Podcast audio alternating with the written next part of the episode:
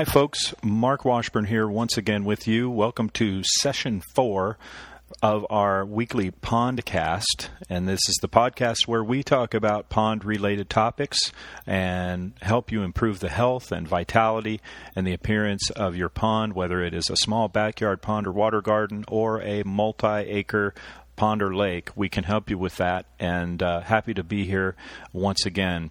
Uh, this podcast is brought to you by PondAlgaeSolutions.com, where you can find a number of natural solutions for your pond related problems.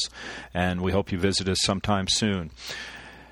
Today's episode is, I think, timely. And as we're doing this, we're moving into fall of 2014. And uh, for those of you who live in the upper United States, you probably remember quite well the winter of 2013-14. It uh, it was something to behold, and it was bitterly cold, and it was cold for a long, long time. One of the worst winters that I can remember.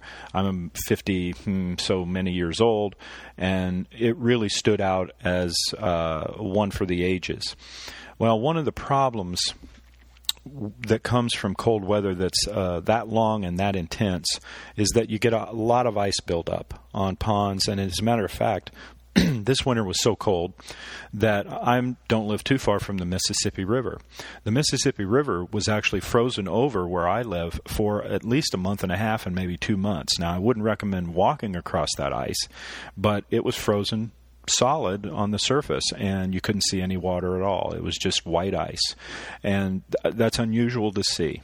So we had had an unusual year. And a lot of ponds around our parts and throughout the upper U.S.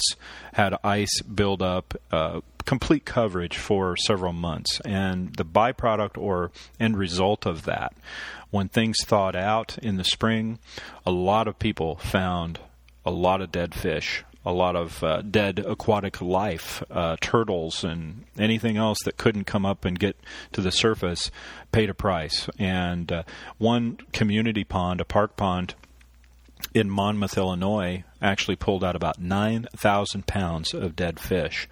Uh, our community park pond here uh, also had losses of trout and large bass and catfish and turtles, and it was uh, it was a lot of carnage.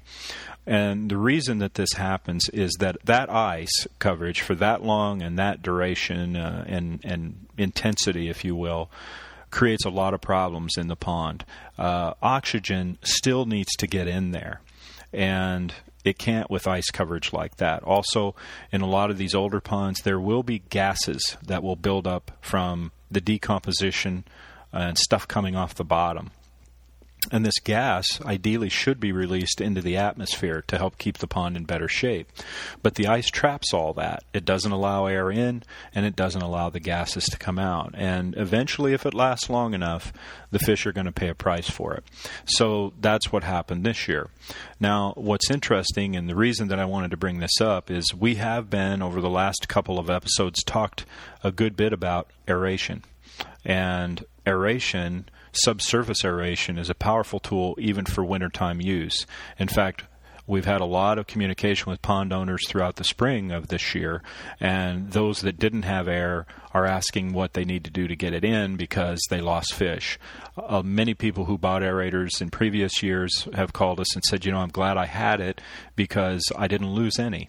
And all the aeration is designed to do in the wintertime is to keep a relatively small spot open uh, of ice so that this uh, exchange can take place. It doesn't have to be a full surface opening, it's just a small opening here or there to help with the, the oxygen and uh, gas transfer.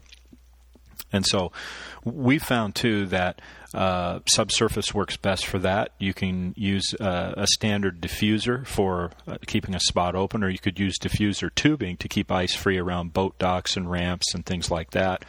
Um, and that works well. You could also use a surface based circulator, which is basically a motor with a propeller on it suspended under a float horizontally and it will increase the circulation of the water and help keep ice from building up uh, in particular areas. Anyway, all these uh, tools can be very beneficial when you get heavy ice coverage or the potential of such. And what's interesting about last year, you know, the Farmer's Almanac magazine is not highly touted for weather predictions. A lot of people buy into it, but a lot of meteorologists don't. But the meteorologists didn't predict the type of winter we had last year, but the almanac did. Now, just a word of warning this year they're calling for another difficult winter. And so, if we do see another challenging uh, run of, of conditions like we did last year, then those ponds with aerators will fare much, much better than those without. And if you've restocked with fish over the summer, I, am not real sure, quite honestly, and I, I'm just being brutally and bluntly honest when I say this. I'm not sure why anyone would have a pond that has fish in it that is, has got some intrinsic value to it where they don't have an aerator going. Now, I've met with many people over the years. One pond owner had a commercial catfish operation down in, I believe it was Georgia, and he had trophy catfish in there, spent $40,000 on the fish, and had a hot period of weather and lost a number of them. They were taking them out by the end loaders, the bucket loads on, a, on an end loader, and it was just a massive loss of fish. And uh, after that event, and he never had a problem before, but he he he hit a threshold and the fish suffered and the weather conditions got rough. Summer or winter can do it, and he lost the fish and uh, or most of them. And so he ended up putting an aerator in as an afterthought, and uh, now things are protected. But uh, unfortunately, we hear of these stories from folks who just didn't look ahead. And in this episode, I just wanted to mention to you that you know winter is coming and if you did have problems last year, it's still possible to get another cold winter again, but you can protect your fish year round, hot or cold, with a good aeration system. And so, wanted to mention that. It's valuable uh, no matter what the season. If you have any questions about your pond, be sure to contact us at pondalgaesolutions.com.